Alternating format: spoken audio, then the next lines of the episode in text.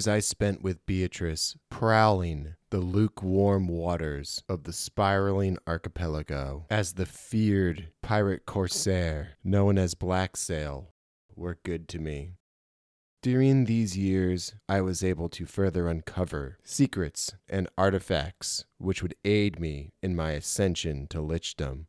However, time inevitably marches on, and of course, I eventually had explored all the leads I was able to uncover throughout the archipelago, except for one.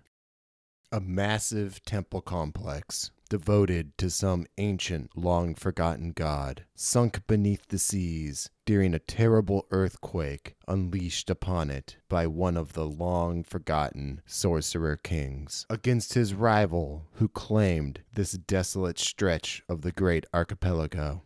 As foretold by the Seven of Spades, this would likely be my last adventure within the sprawling archipelago which had been my home now for more than a decade. By this point, Beatrice was referred to as the matriarch. No longer as young and spry as she once was, her usefulness to me and that of her pirate corsairs had begun to wane as she was more interested in enjoying her ill begotten gains instead of investigating and uncovering more artifacts and other secrets dispersed throughout the world. What little information I was able to uncover about this ancient ruin pointed to it having been dedicated to a strange demonic sorcerer being known as Acheron. This Acheron was apparently being worshipped by some individuals belonging to one of the long lost empires. And whether out of jealousy or a desire to show off his might, or perhaps just general hubris, the powerful, long forgotten sorcerer king who sunk these ruins of Acheron below the waves vanquished this demonic sorcerer However, there are still many rumors of a long forgotten danger lurking beneath the waves in this remote region of the spiraling archipelago. Good morning, afternoon, or evening, and welcome back to One Guy, One Roll, the solo role playing podcast where I, your host, player, and GM Hero Cities, play role playing games for your listening pleasure. First off, let me apologize for the length of time that has unfortunately passed since I was last able to record and publish a podcast. It has been kind of a rough start to 2024 so far for me. Not only was I called in at the last minute over the holidays into work but while I was overseas, I also picked up some sort of respiratory virus, which laid me low for about a week and a half. And then on top of that, a couple of days ago, the furnace went out in our house, which would normally not be terrible, but we've been experiencing record cold weather with temperatures below zero degrees Fahrenheit or around negative 20 degrees centigrade. Suffice to say that the first two weeks of January have been a little bit rough. And if I sound a little more husky or my voice is a little strange, it's because I'm still getting over this stupid respiratory virus, even though it's been about a week and a half since I first fell ill. Anyways, just wanted to make sure that all y'all who listen to the podcast are aware that A, I'm doing okay, and B, the podcast is not going anywhere. As I've said before, I really enjoy solo role playing, and this podcast has really helped me to explore this hobby of mine to even greater detail. Anyways, my little sob story aside, we're diving back into the solo role playing game Lichdom as we follow, well, what is actually journal entries being recorded by Vrakh, the not quite yet imperishable. On the eve, I guess, of his ascension, his hopeful ascension into Lichdom. As always, I have been greatly enjoying using this rules light system, which involves a deck of cards to tell a story with occasionally a few rolls here and there, but it's definitely more of a quote unquote journaling exercise than a solo role playing game that focuses on more or less traditional role playing, like Ironsworn, for example. Anyways, I am happy to be back and able to record yet again for the podcast. And as always, I am hopeful I'll be able to maintain some sort of semi regular publishing schedule, but apparently life just doesn't want me to get into any kind of normal routine. Anyways, as always, thank you so much for listening to the One Guy, One Roll podcast. And without further ado, let's get into it as I was preparing to set off on my expedition to uncover the sunken temple city dedicated to a sorcerer demon once worshipped as a deity called Acheron, Beatrice surprised me by requesting an audience aboard my ship. It had been many, many years since the, well, Corsair Queen herself had been on board my ship. Long past being able to smell it myself, I could only imagine what the horrific stench that accompanied my ship wherever we sailed. Countless experiments and stacks upon stacks of rotting corpses, some of them animated, some of them not, cluttered the interior of my ship she demonstrated her aversion to my vessel merely with a wrinkle of her nose and a twitchy eye as she came aboard and visited me in my captain's quarters, which I more or less shared with the only other mortal aboard my ship, the Merc Felbon Rathlow. With a raised eyebrow and a cocky grin, she successfully determined my intentions to more or less abandon the Corsair fleet after my expedition into Acheron's temple. I was expecting some sort of resistance from her, some sort of extortion or an attempt to threaten me into staying with the fleet, as she had done to other captains in the past who had attempted to go rogue. But no. Instead, she, at, well, didn't ask, but told me she was coming with.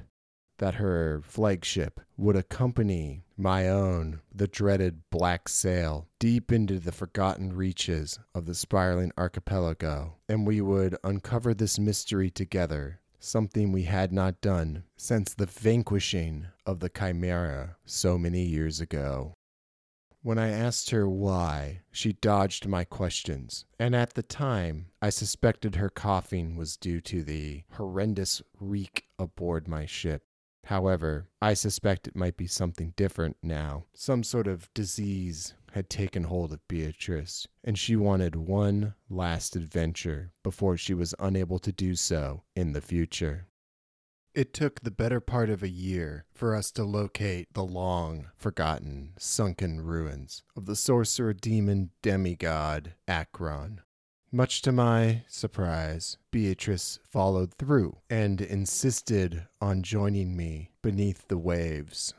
For me, it was not so challenging. A relatively minor sorcery, transforming my lungs into those of a fish, allowing me to breathe the water. And of course, my undead minions do not want for air at all. I underestimated the technology, or perhaps better said, the vast stores of archaeology, of artifacts belonging to a long forgotten age Amongst these treasures, a metal suit of armor, a suit of armor which fully encased the wearer, with a glass window attached to the head, allowing one to see out, and a long, semi rigid tube leading back to the surface, drawing in the precious air from above down into the suit below. When I first saw the suit, I wondered how the rather diminished and slowly withering woman would manipulate the huge metal suit. However, once she slipped into the waves, the air being drawn from the surface by some piece of archaeotech driven by crystalline, somehow allowed the suit to have a negative buoyancy in the water, allowing Beatrice to move along the floor of the ocean with seemingly no more effort than she would along the deck of her own ship. So, on a rather sunny and warm afternoon, we slipped below the waves and descended down into the long forgotten temple complex of Acheron. Little did we know exactly what kind of horrors we would find down here, what kind of long forgotten monstrosity which had either been drawn or summoned to the demon so many ages ago.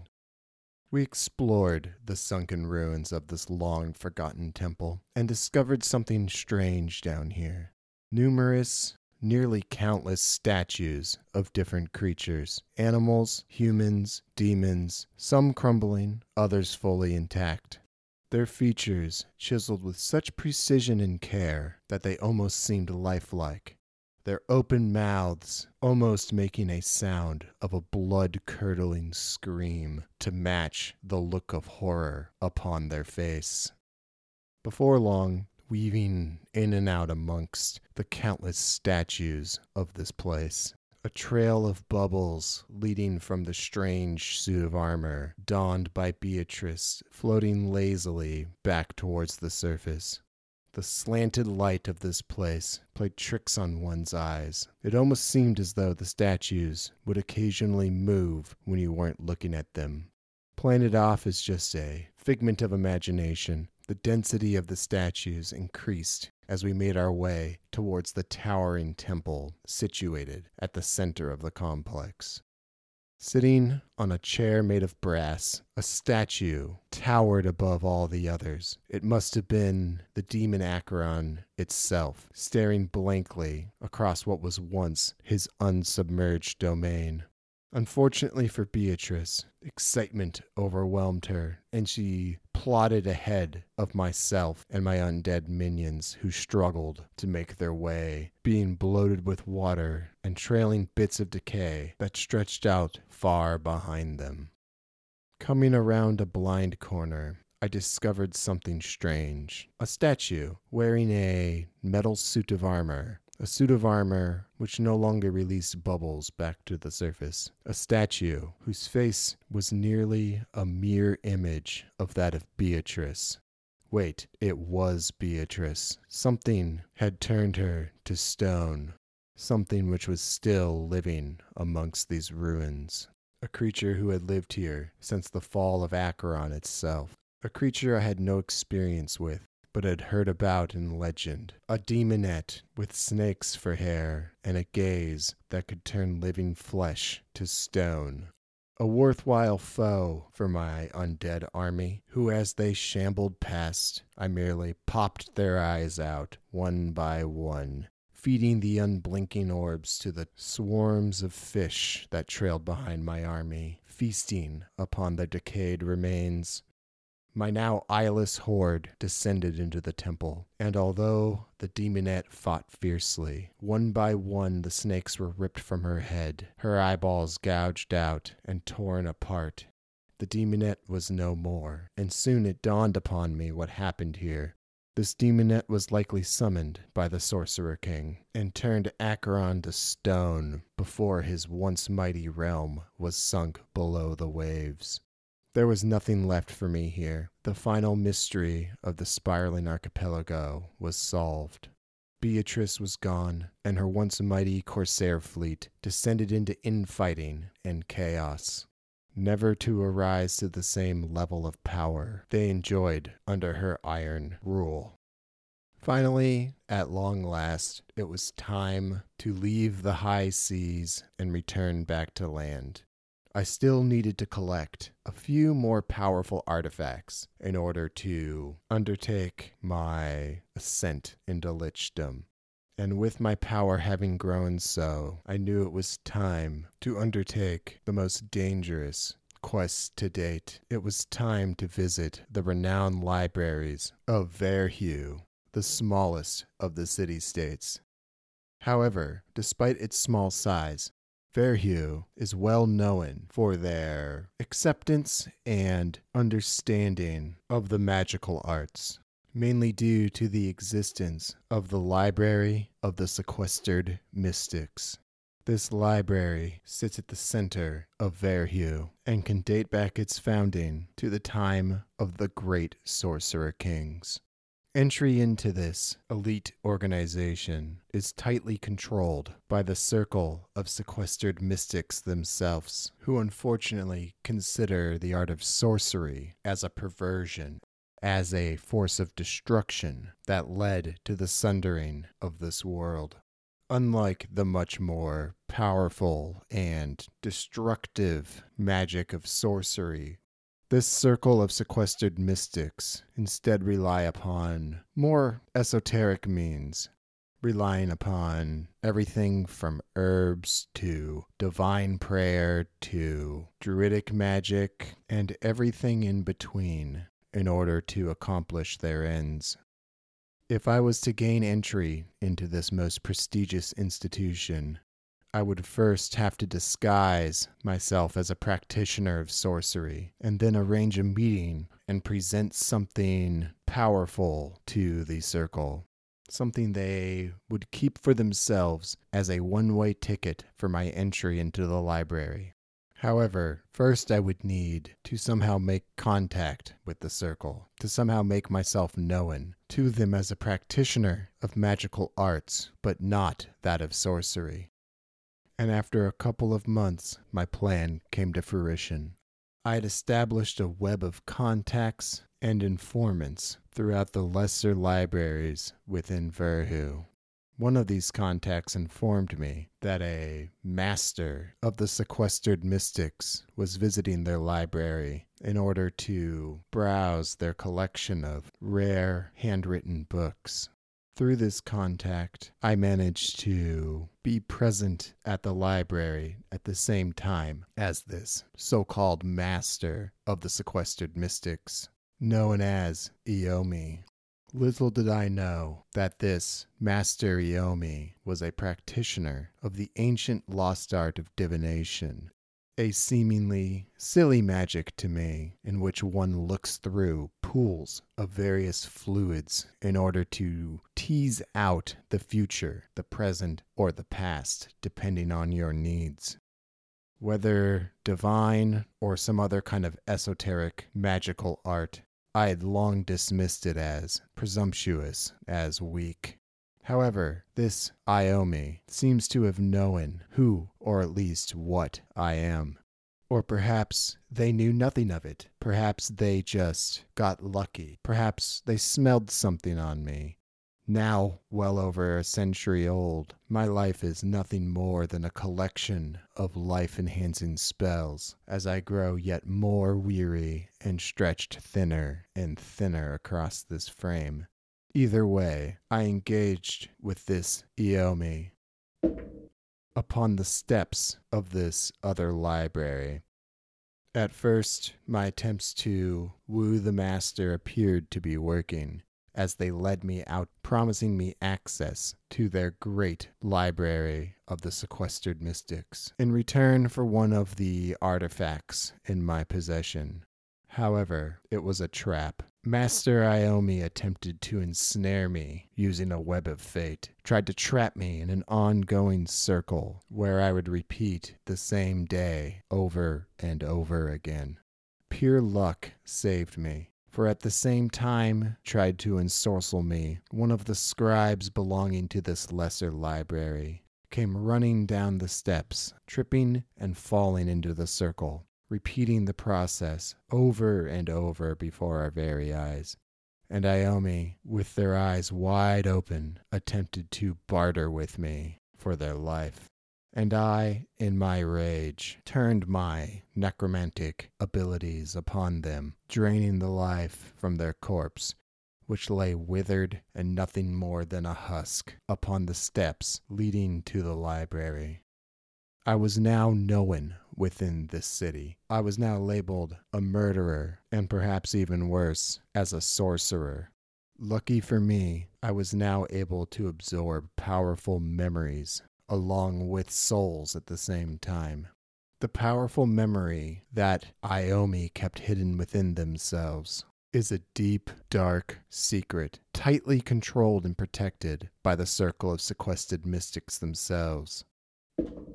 A journal belonging to a long dead sorcerer, an associate, in fact, of the man whose journal I possessed. A man trying to become immortal, a man embarking upon the quest to achieve lichdom, a counterpart to the half completed notes I already possessed something that would allow me, hopefully, to successfully complete the ritual of lichdom.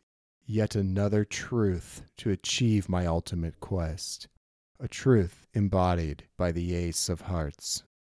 Deep within the heart of the Library of Sequestered Mystics, below even the sprawling wine cellars and twisted catacombs that lay beneath their library, lies a realm far older even than the city of Verhu itself. A cursed necropolis, a place now just populated with worms and the ghosts of those who came before. A group of necromancers, a group of sorcerers that once lived in the area. Within this necropolis, the circle of sequestered mystics found this journal this journal, inscribed on human flesh, was deemed too powerful to merely destroy, and is currently held in ongoing stasis in the heart of the library, constantly attended by a chanting master. A master who upholds this stasis field using the mystical arts of rhythm and song. Or so Iomi believed, at the very least. I now knew I had to collect this journal, and I began to undertake a years long plan. A plan which involved burrowing, digging, and chiseling my way through the very foundation of Verhu to perform a legendary heist and recover this invaluable journal.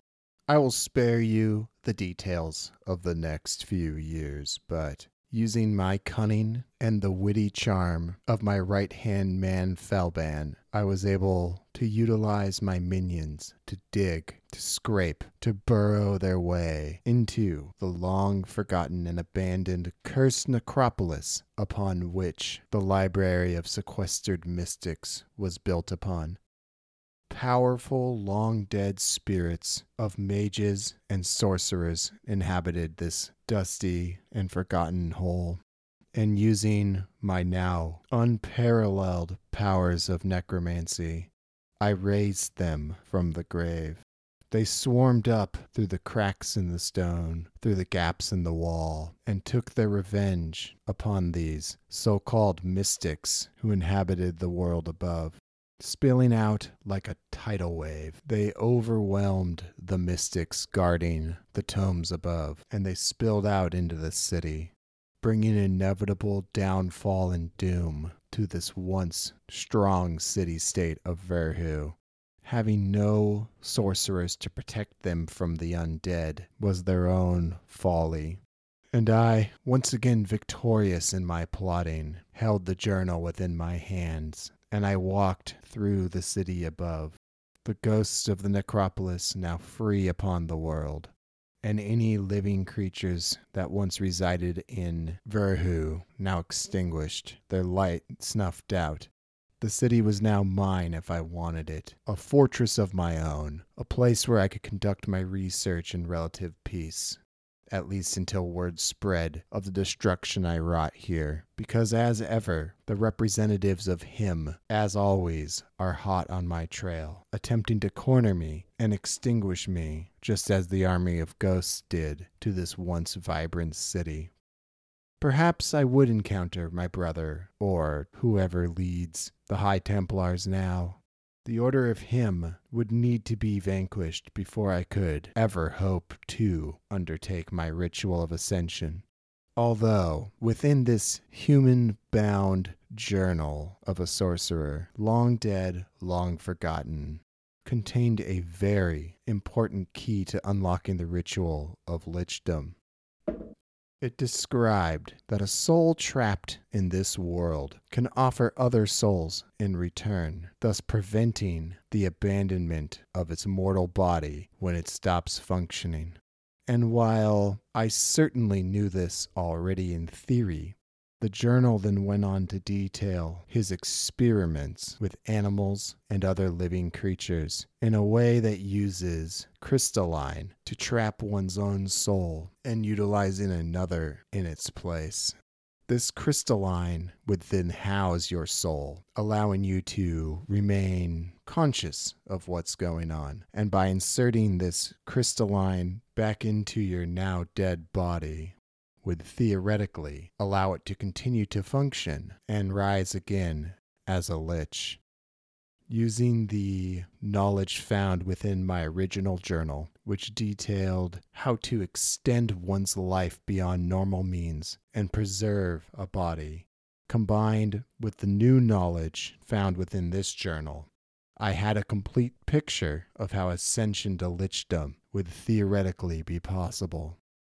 Further experimentation was needed, and I also needed a defensible layer of my own within which I could perform the ritual, within which I could protect my body during this transformation, within which I could come to rule the world as Vrakh the Imperishable. Thank you, thank you so much for listening to this episode of One Guy, One Roll. I really appreciate you taking the time out of your day to listen to the podcast and follow along with our story of Vrakh as he attempts to achieve immortality through the process of becoming a lich. I had a great time making this episode, and things are really starting to come together. We now have two truths or aces from the deck of cards, which means we can now attempt, if we want, to undertake our ascension into lichdom. The more truths you gather, and the more companions you have, and all the other positive cards you collect throughout your journey, makes your roll to ascend to lichdom at the end of the game easier.